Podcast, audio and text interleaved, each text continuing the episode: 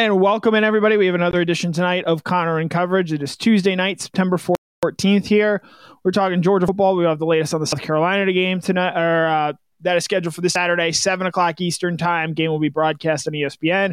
We're going to lead off tonight talking about the quarterback position for Georgia, obviously updating a little bit. Kirby Smart provided an update there with regards to both Stetson Bennett and JT Daniels, as well as where their health is.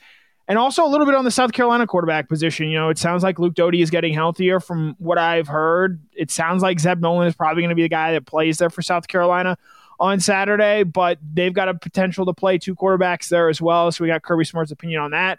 Our bigger topic tonight, we'll go with that second, is going to be on sort of the state of this South Carolina game because it's it's interesting. You know, no one would say South Carolina is a top tier rival for this Georgia program, but there's some animosity there. And then there's also the fact this is South Carolina's first trip back to Athens since that 2019 game, which they came away and won. I know a couple of South Carolina fans got upset that Kirby Smart had said that it was more what Georgia had to do losing the game more so than South Carolina winning it. So we'll discuss that. And we'll talk a little bit about Brock Bowers. I thought he made some really impressive plays for Georgia this past Saturday and some interesting stats and nuggets from talking to some of his teammates there. So we'll get into that. We'll obviously take you guys' comments and questions, I'm sure. After uh, this past weekend, you guys have a lot. There was a lot of interesting stuff that we learned from that South Carolina game, the second of the year, or excuse me, the UAB game, the second of the year for Georgia Bulldogs now heading into their first uh, SEC game of the season. I think that's going to be really interesting to see how it plays out. Obviously, Georgia's a big favorite here, and it's I think a game you you look to learn a lot from and we'll see what we get out of this. Obviously, takeaways from last week, you know, Stetson Bennett coming in and playing as well as he did. The Georgia defense, once again, outstanding. Jermaine Burton and Arian Smith sort of getting things going on the outside there. Arian Smith back at practice after exiting the game. He's got a bruise on a lower leg injury, but he's expected to be okay and able to play out there. So, without further ado, let's, let's dive into our first topic here tonight, which is the latest on the Georgia and South Carolina quarterback situations. We'll start here with Georgia. We just talked to Kirby Smart about an hour ago. He was asked where things stand with the quarterback situation. Obviously, JT Daniels dealing with an oblique injury, did not play this past weekend. He continues to rest and get better for that game. But here is Kirby Smart talking about the Georgia quarterback situation as well as disclosing an injury to Stetson Bennett that he is now dealing with. Yeah, JT well. uh, feels much better. He's continued to improve. I think he's better now than he was on uh, on Saturday. I don't know that he's 100%, um, but he's he's certainly getting closer to that. Uh, Stetson is repping, JT's repping, and Carson's repping. So they're, they're Stetson's actually got some uh, lower back issues that, that he strained some stuff, but he's, he's able to go. But I don't know if he's 100%. He's been uh, dinged up um, since Monday morning, but he went out and practiced as well. So they're all three practicing, and uh, I wouldn't say 100. I think Carson's 100% healthy, but the other two are, are still pushing back. Yeah, so it'll be worth following how specifically JT Daniels' health progresses here. You know, obviously, I think South Carolina is a game Georgia should win easily. There were a, a four touch, 31 points the last I checked, and then you get a Vanderbilt team next week where Georgia's probably going to be a five touchdown favorite on the road there. So it, it, it's not a game where you think you really need JT Daniels to win. And I would also point out that if you look ahead to that October schedule Georgia has to play, it's now much tougher than we thought it was going to be at the beginning of the season. You play a, a ranked Arkansas team on October 2nd, which, you know, I don't know how great that Arkansas team is, but I thought they were just a really great matchup for that Texas team and took advantage with their own physicality there. You play at Auburn the next week, which we're going to learn a lot about this weekend when they go visit Penn State and play their first real opponent of the season. And then you go play a Kentucky team that is playing about as well as anyone in the country, or at least in the SEC right now, with a nice win over Missouri this past weekend. You get the bye week, and then you're at, and then you're playing Florida and Jacksonville, who similarly I think we're going to learn a lot about this week when they go play Alabama. But as it stands right now, Georgia's set to play three ranked opponents in the month of October, and, and that's a tricky schedule for them to navigate. So that's a, a, slate of games where you need JT Daniels out there on the field, and you need him to be healthy and 100%. Obviously, Stetson Bennett doing what Stetson Bennett did was incredible this past weekend and deserving of the praise that he has gotten. But for these biggest games, I think it's clear that Georgia needs JT Daniels and a healthy JT Daniels out there. So that means you're playing Stetson Bennett again. You means you're giving more reps to a clearly healthy Carson back. I think that's something you have to live with in the hopes that JT Daniels does get back to 100% here, and he will. From all indications, it's it's just a it's an injury where the only way it gets better is just by resting it, and so that might mean he might not play again against South Carolina this weekend. We'll see and continue to monitor that situation as it develops there over the course of the week. Now, Georgia's not the only team dealing with questions at the quarterback position here. We also have South Carolina. There's some discussion about which quarterback we're going to see there. Luke Doty has a foot injury that he's working his way back from. And then there's also Zeb Noland, a, a local Athens product who, pretty incredible story, was Trey Lance's backup at North Dakota State last season.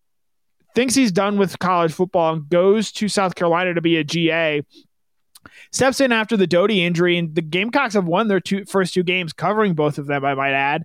And so Kirby Smart was sort of asked, well, what do you expect to see when you have two quarterbacks where Doty is probably a little bit more of a rushing threat, whereas Noland is probably the better pure passer, but Smart doesn't expect all that much of a difference between what they're going to see on Saturday. For one, it's hard to prepare for what you're going to see with Doty anyway in this South Carolina offense. As we sort of get into our second topic here later on in the night, it'll be interesting to see what Doty's able to do if he's able to play at all. Obviously, working off a foot injury. But here's Kirby Smart sort of talking about how Georgia is preparing for the possibility of facing multiple or either or of South Carolina's quarterbacks. I mean, everybody always asks that. It, it, the plays are the plays. Now, the person running the plays and the mobility of the quarterback certainly changes. I think it changes probably third down, maybe more than anything else. Um, is he a pocket passer? Or are they going to move the pocket? Is he a scrambler? Is he a, a, a, a guy that's going to sit in the pocket? You know, it's just everyone's a little different. But the plays they run that aren't designed for the quarterback are the same. So the, the offense doesn't doesn't change based on the quarterback. Not a lot of times. The mobility might change, um, but that's that's really about it. So it'll be interesting to see what we see out of the South Carolina quarterback position. Obviously, I don't think South Carolina is going to do a whole lot offensively in this game, just given the strength of the Georgia defense there. But it is worth keeping in mind that this is a South Carolina team that came in here as a similar, you know, I believe they were a 23 point underdog when they came in here in 2019 and, and pulled out a win then. And that's going to transition us here to our second main topic of the night revenge, rivalry game, whatever you want to call this game against South Carolina. I think the Bulldogs are very much looking forward to the opportunity they have this coming Saturday because I don't think that, and we'll, we'll play some clips here. There are obviously some tie-ins. Shane Beamer and Kirby Smart. Uh, Beamer was on Kirby Smart's staff way back in 2016 and 2017. You have that rivalry sort of stigma out there. I, I, don't think any Georgia fan is banging the drum saying South Carolina is one of the, the teams we need to play every year for protecting rivalries, but they do have an interesting history. Obviously, Steve Spurrier contributing to that there, and then you have that 2019 win, and and there's also the Will Muschamp factor as well, where he is now an on-field coach for this Georgia team after being the head coach there, both obviously in 2019, but for the past five seasons for South Carolina. So it's a mix of you know you have the revenge angle, you have is it a rivalry angle? Either way, you really slice it. I think this Georgia team is very focused and motivated going into this game. You can say, well, Connor, that's true for all games. And, and yes, it is. But, you know, South Carolina and Vanderbilt are two teams that are just not on the same level as Georgia and really not even all that close. So you could forgive them if you think they're going to sleepwalk through and not play their best. But I think because of a variety of circumstances that have led them to this point, you're going to see this te- Georgia team come out fully motivated, ready to go, ready to sort of attack what South Carolina is going to be able to do. And so Obviously, Kirby Smart this week was asked about the 2019 game. There was a little kerfuffle with South Carolina fans saying, "Oh, uh, how dare Kirby say it was more of what Georgia didn't do than what South Carolina did?" I, I, I would bring up South Carolina scored one offensive touchdown in that entire game. They did not score at all in the second half. The only points they got were in overtime. Jake Fromm threw three interceptions that day. Rodrigo Blankenship missed multiple kicks. I don't know how you look at that game and what transpired that day and say, yeah, South Carolina absolutely went out and won that game. Georgia beat itself that day. I think that day really exposed a lot of the offensive issues that Georgia had in that 2019 season.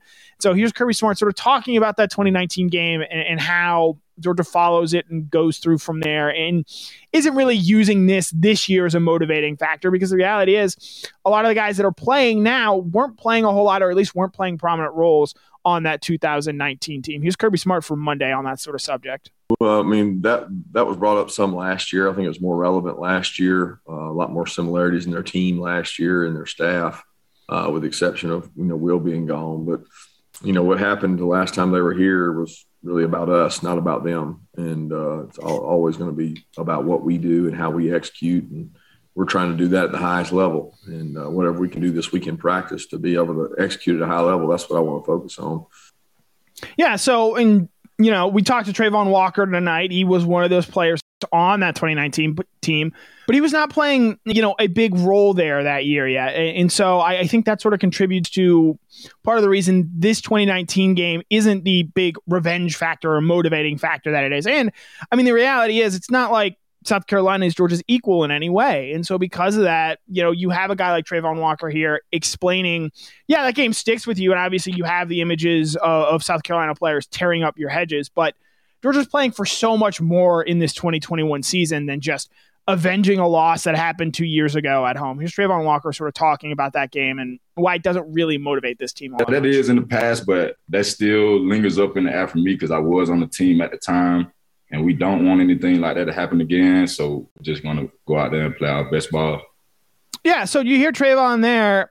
It, it's not demotivating. It's not like, hey, we got to avenge that 2019 loss. It's, it's something that they're aware of. It's something that they know going into this happen, but they're not they're not going in there thinking about the three interceptions that Jake Fromm threw last time, or, or, you know the big play to Bryan Edwards that South Carolina hit that day with Ryan Hilinski there at their quarterback. So you know the revenge aspect I think might be a little bit overblown as, as Kirby Smart and Travon Walker sort of explained there, but they're aware of it and they know.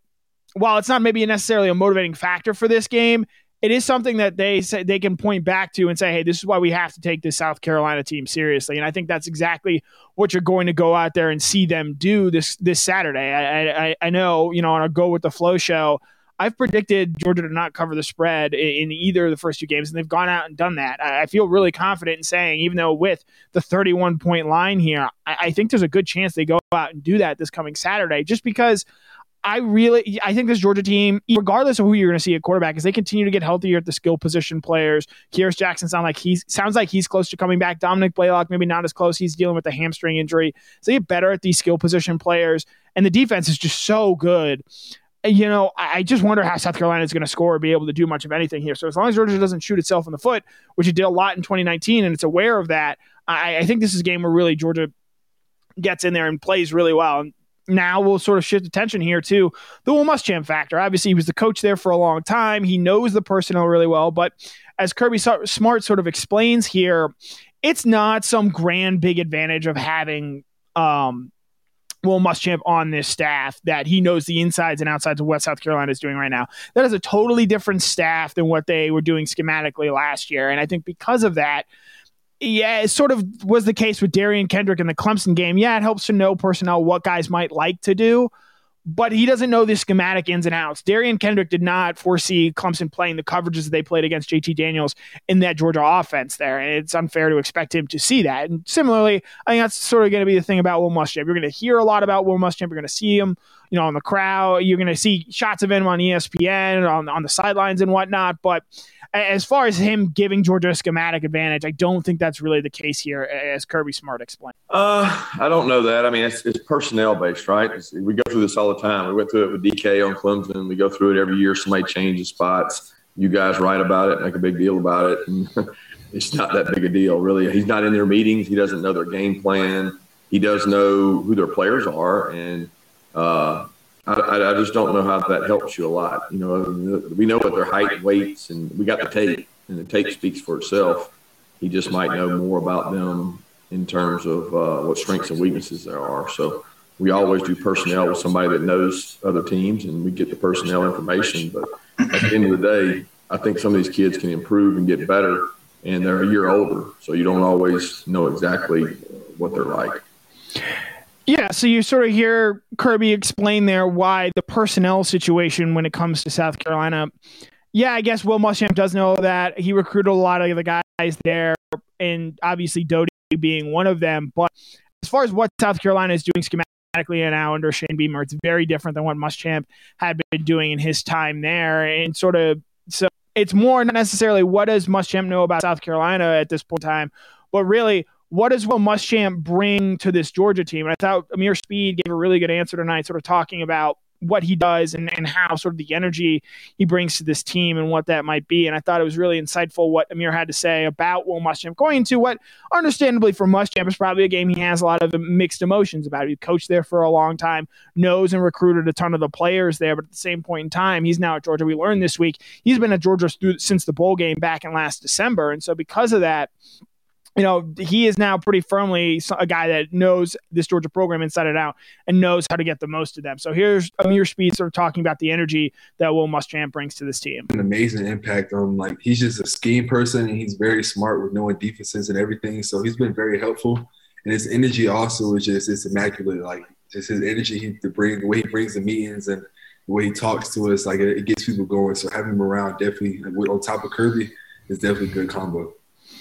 So yeah, uh, and as the season goes on, I think Muschamp's going to play a big role in Georgia's recruiting and how they go about doing that and impacting the team in that way. Kirby gave a brief quote tonight about still the most important thing when it comes to college football is going out and getting good players. And so, sort of tying things all together here when it comes to this South Carolina game. Yes, Georgia's a 31 point favorite, an even bigger favorite than they were two years ago against that that 2019 South Carolina team. But I, I, think through two games and having played through that Clemson game, this Georgia team knows what it is at stake and what it is playing for. It knows the championship stakes that it has week in and week out. You you would think if there was a chance for a letdown, you would have seen it last week against UAB and Georgia came out and stepped on UAB's throat from the jump. And I would expect something similar against the South Carolina team. Now, the Gamecocks, obviously, I think have a little bit higher talent level, and they have a really good defensive line, which, if you've been following this Georgia team, the, the questions and concerns on the offensive line, it's going to be an interesting test for this group.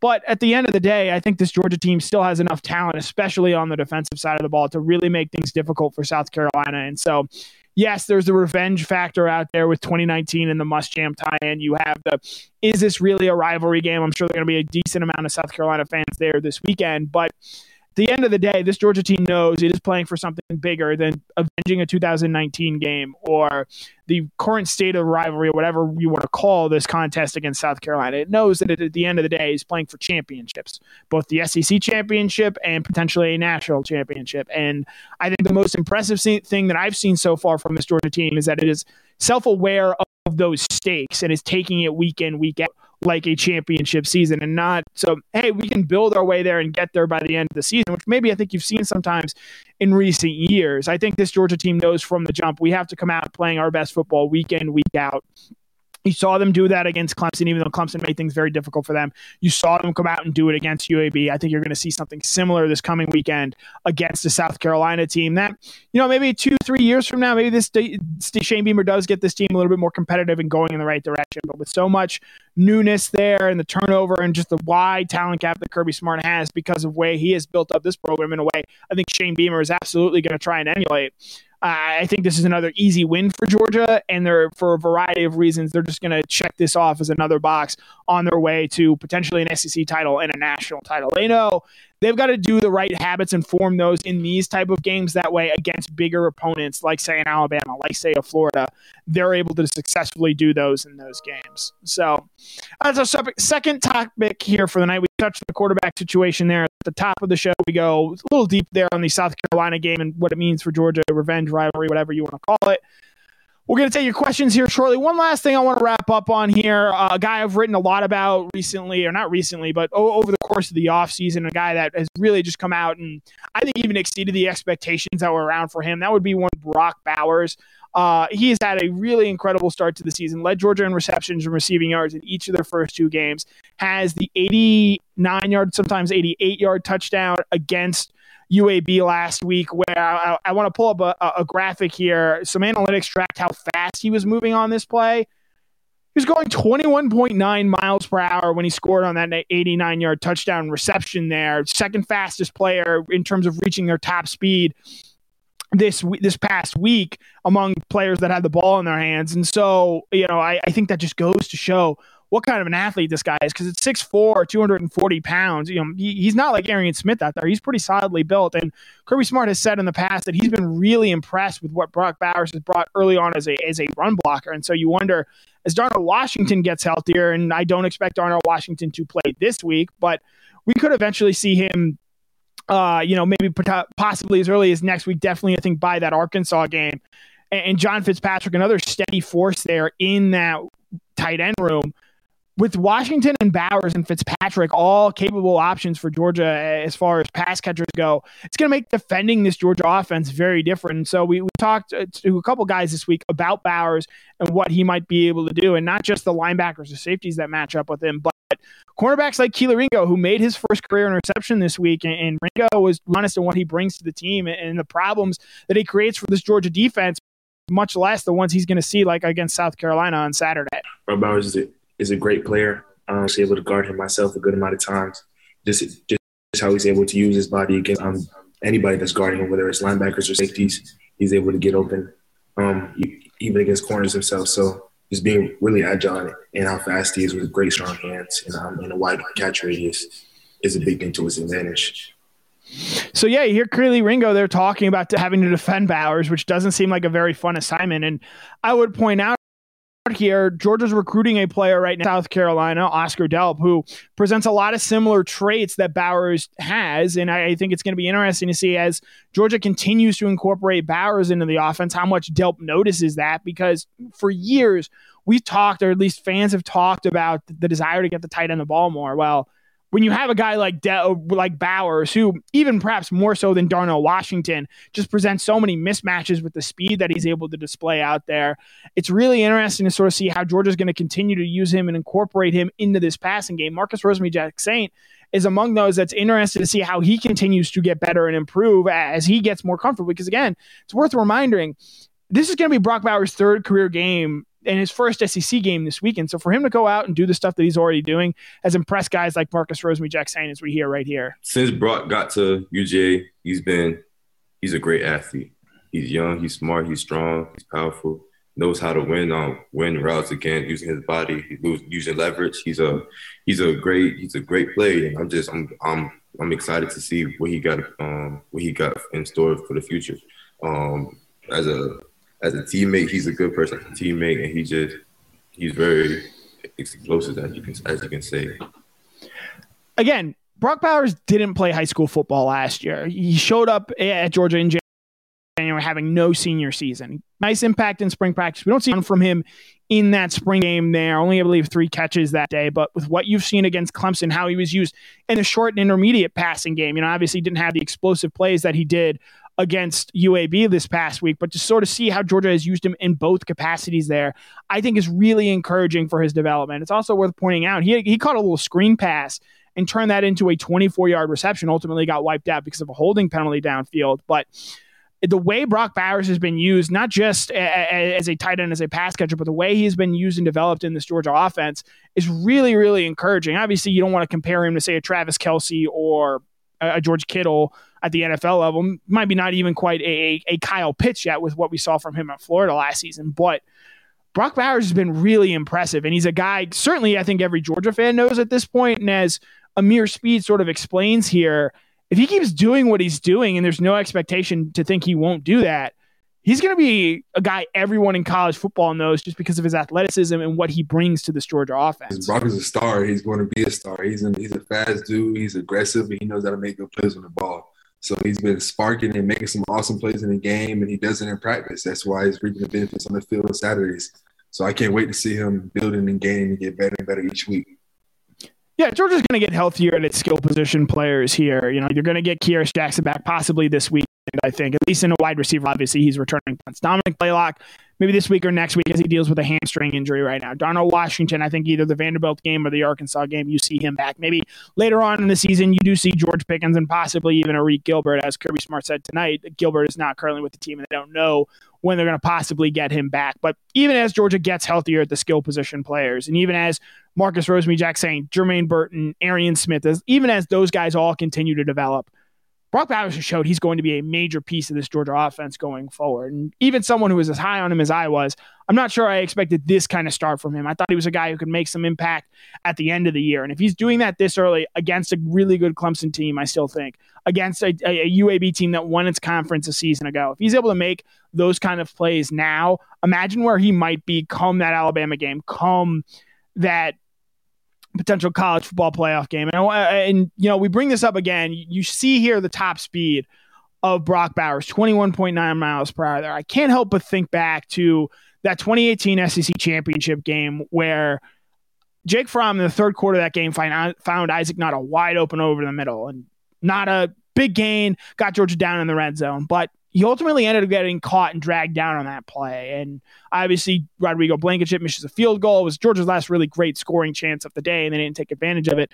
And then ultimately, they go on to lose. I think with what we've seen from Brock Bowers so far, especially with his athleticism, that's maybe a play that he's now able to make and finish where he's able to catch, say, that 15, 20 yard pass and turn that into a touchdown. And if he's able to do that against an Alabama, that's maybe the winning play that you know we've talked about here on this show a lot that flips say a 35-28 Georgia loss into a 35-28 Georgia win. And so if he's able to do that and play, continue to get to that level and get there as early as this season, which I think we could see, I think that's really going to make things very very easy for this Georgia offense going forward. So talking a little Brock Bowers there, talk the quarterback situation, injury questions. I'm sure you guys have a bunch. We're going to open it up now to what you guys want to talk about, thoughts, questions, concerns, uh, anything you want to see going forward. Uh, Willie Gray Jr. Actually, Arian Smith was not faster, but that's more because uh, of the way the South Carolina or the UAB defense was playing him. It's also uh, I'll provide an update here on Arian Smith. Uh, Kirby Smart says he's been dealing with a bruise. Left Saturday's game with a right lower leg injury, but he is practicing. So uh, if that is to be believed, I, I think there's still a good chance you see him play this Saturday, and that's exciting because to see him and Jermaine Burton sort of make the big explosive plays that they did against UAB last week, I think was a really positive sign for the development. And uh, to harken back to Arian Smith, he almost had another big play there uh, when, when Carson Beck underthrew him a little bit. If that, that's a better football there, I think that's another touchdown for Smith. So to see him sort of do that, I think is really good. I do see some people bringing up Jordan Davis and his speed that, that's just an incredible effort by him of his size and his move and tracking him down. Did go for a first down there, but to see a guy at 6'6, 340 pounds just scooting down the field like that, I think was really impressive from him. Uh, let's see. Comments, questions, ask them. I'll throw them up on the screen for you here. Um, Jermaine King uh, asks about uh, Jack Podlesny and sort of the switch up there with the special teams coach. I don't. Uh, Kirby Smart uh, has said that they mostly leave the kickers and punters alone. Um, you know, with Jack, he was asked about it. Kirby Smart was asked about him tonight. Uh, said he still believes in him, and you know, Jack Podlesny is the same guy that while yes, he missed uh, two short field goals to start this season, he's also the guy that nailed a 53 yard field goal to to win the, the Peach Bowl last year. And Rodrigo Blankenship had his fair share of struggles as well. You think back to some of the missed kicks against LSU in the SEC championship game, the missed against Alabama. And also the same guy that is now a starting kicker for the Indianapolis Colts and made a huge kick in the Rose Bowl there in 2017. So it, kickers are just really weird. You know, uh, unless you're Justin Tucker, you're going to go through ebbs and flows where you might miss a kick or two.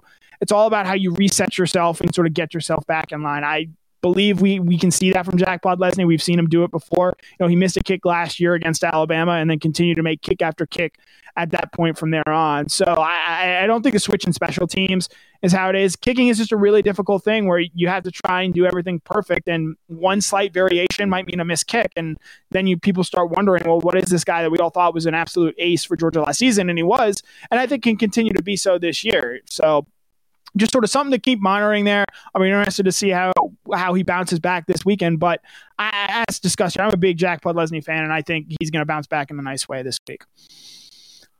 Um, Steve Rogers, this is actually a bear on my shirt, not a dog. Um, so let's see. Uh, questions, comments. Yeah, we, we sort of answered there about Jack Podlesny and, and sort of where things are with him. Um, let's see. Well, uh, Oren, you asked why they don't use Kevin Butler. They did when he was a graduate assistant, and part of it is, you know, Georgia's got so many resources tied up in its support staff. They can't do it everywhere. And Kevin Butler, quite frankly, might not want to do it anymore. You know, he did it for a time being. Obviously, helped Rodrigo Blankenship there, and but so to expect him to bring back and, and, obviously bringing back former players. You know, you hear Hines Ward's name thrown around all the time is something that gets discussed. But I, you know, Georgia has a really good special teams analyst in Robbie uh, Dinster, I believe. I'm blanking on his name here that they brought in this offseason. So they have plenty of quality special teams analysts there in the building. And so, you know, again, with kicking, I think a lot of it is just a, it's you're on your own. You're in your own head, and sometimes that can lead to misses, as we've seen from Pod Podlesny here early in the season. But I think we've seen Pod Podlesny overcome a lot already in his Georgia time, and so because of that, I think you can see him overcome this little hiccups that he's having right now. Um, let's see, Timothy Wilson. Uh, with both JT and Stetson questionable, does Beck start, and could we see Brock? Um, I'd be surprised right now if Brock or if if Carson Beck starts on Saturday. I I think you know JT and Stetson are still trending in the right directions, and you're going to be able to see them play. Obviously, I do think you're going to get a chance to see Carson Beck play again this Saturday. I think that's something I want to continue to try to develop him. Brock Vandagriff is going to be interesting. They only put him in for one series there at the very end, did not let him throw the football uh, after Carson's interception there. So I think if they wanted to get him more reps, they would have done so in that UAB game. But obviously, it's a tough battle to walk when you want to get Carson Beck reps and you want to get Brock Vandagriff reps as well. It's tough sometimes to balance that. So, um, Stacy Carter, yeah. Uh, what's up with Devonte Wyatt? He did not play this past weekend. Uh, Kirby Smart had said the way he left it vague. It's not an injury related thing. It, to me, it's a little guessing here. It's probably more of a disciplinary issue. Uh, it's worth pointing out tonight. William Poole is suspended for the first four games of this season due to an academic issue, but he is going to be back with the team, uh, eligible to play after the Vanderbilt game there. So a little update there. Let's see questions, comments. Uh, Matt Rukavina asked, since when is uh, Stetson questionable? Yeah, we led the show tonight with this. Stetson is dealing with a lower back injury that Kirby Smart had talked about. How serious it is, we'll, we'll find out come Saturday, but he did mention that tonight as well going forward. Um, Richard Sheffield asked, who is worse, South Carolina or Tennessee? The talent level overall, at least offensively, might be a little higher at Tennessee, but it sounds like they're dealing with some injury issues. And this South Carolina defensive line is, in my opinion, probably the second best in the SEC. They're going to be able to do some stuff to Georgia on Saturday. So for right now, you know, is maybe they get their quarterback situation figured out and their Kevin Harris, their star running back, gets healthy. Marshawn Lloyd becomes a bigger part there. Give me South Carolina this year. I, I think they got a good chance to possibly make a bowl if they're able to get the right combination of wins. Uh, let's see. Uh, Brian Thomas Kreider here. So this is a good. Uh, when should we see the running game start to open up? So UAB last week made a very significant effort to make sure, hey, we're Georgia, you're not going to run the ball uh, on us. If you're going to beat us, it's because your wide receivers are going to beat us downfield in aggressive one-on-one coverage. And Georgia's wide receivers did that, and so it's going to be interesting to see how South Carolina adjusts. I think you're going to see teams employ maybe more of the scheme that Clemson did, where they play a lot of soft zone coverage, cover three, shell sort of look out there. And so I think maybe that opens things up for this Georgia running game because, uh, well, you didn't see the explosive runs uh, against UAB and even Clemson to an extent. I think you were really encouraged by what you saw at the end of that Clemson game when they were able to finish off that drive. So this offensive line is still a work in progress. I think you're going to see a little bit more Broderick Jones this week. I'll be interested to see how much Jones and Jamaree Salyer play together. Salyer and Jones did not play with Salyer at guard anyway last week. So this offensive line, obviously, in the wake of losing Tate Ratledge, I think their most physical offensive lineman. It's an adjustment, and it's going to take some time for this group to gel and come together. I don't think the offensive line is suddenly going to be fixed by the Vanderbilt game, the Arkansas game. I think this is going to be something that takes a few weeks to come together, and and so you know, it, it's a, it's it's a position group that you hope is figured out and solved by the time they play Alabama, in my opinion, as the SEC West champion at the end of the season. Um, so Willie Gray uh, over under six points for the SC defense. The only way I think South Carolina scores on Saturday is if the Georgia offense has a turnover and gives them a short field. Uh, I think the South Carolina offense is really going to struggle to move the ball. This Georgia defense again is just so good and so talented. Um, you know, and as long as they're able to stay healthy, and even then they have incredible depth. I mean, you've got guys like Channing Tindall, who I wrote about this morning, who isn't even a starter for this team, but is able to really come in and make a lot of high impact plays. So I'm going to take the under there. I actually might take the over on Georgia points score, the, the, the over on the points the Georgia defense scores on South Carolina more so than the points they give up. Because through two games, the Georgia defense has scored 14 points and they've given up a total of three. And I think that's going to be impressive as that continues to go. Uh, Steve Rogers, you think Jermaine Johnson is happy playing for FSU? Yeah, he he wanted to play more, and he's going to get a chance to get highlighted and become a bigger presence there. Obviously, you know they have the loss to Jacksonville State this weekend, but he looked good playing in that Notre Dame game. Scouts are going to notice that and what he's able to do. So, you know, it was a move Jermaine had to make because it felt what was best for him because even on this team. I don't know if he's playing over Nolan Smith and Adam Anderson.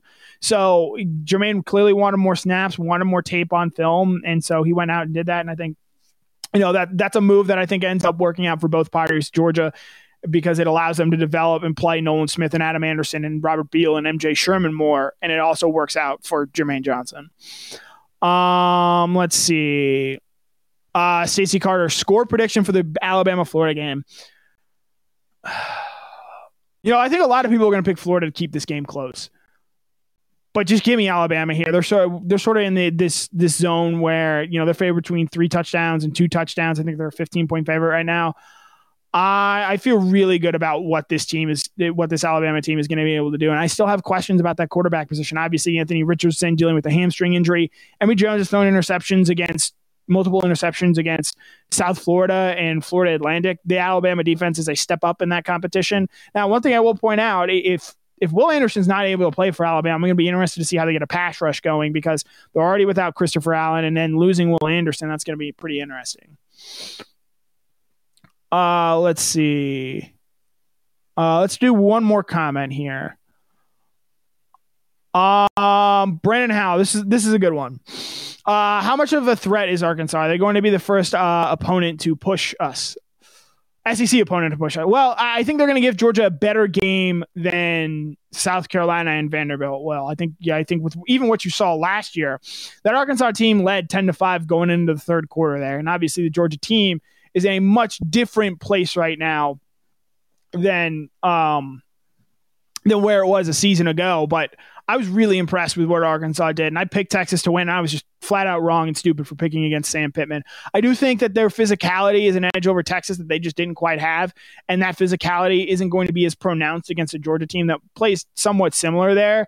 But you know, coming in, I think there's a good chance Arkansas is still ranked in that game. They're going to play Texas A&M the week before, and with some of the issues Texas A&M showed against Colorado this past weekend, I think that's going to be a really interesting game. And, and, there's a chance that's a top 15 matchup, maybe even top 10 if Arkansas is able to beat A&M that week. So that eh, push might be, you know, I would still say Georgia's going to be favored by close to two touchdowns in that game. But Arkansas is a really interesting team, and as Sam Pittman continues to recruit and get better and better players there, I think Arkansas is going to be causing a lot of problems for people there in the SEC West. So, uh, with that, that is probably going to be our show for tonight. Uh, you have Jeff Sentell on Before the Hedges tomorrow night. Big recruiting weekend. Obviously, you're going to have some real nice official visitors, assuming that the rain holds up there. It'll be interesting to see how that goes. You have cover four on Thursday when we're talking a lot probably about the quarterback situation again, and then going into the South Carolina game. What are our thoughts?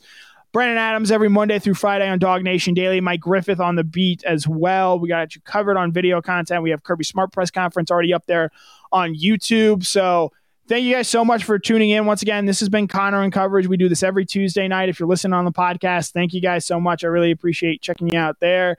Uh, we will be back next Tuesday previewing the Vanderbilt game, which I think will have a lot of similar talking points to the South Carolina game. But uh, stay tuned to DawgNation for latest content. My name is Ben Connor Riley. Thank you guys so much for tuning in. I really appreciate it.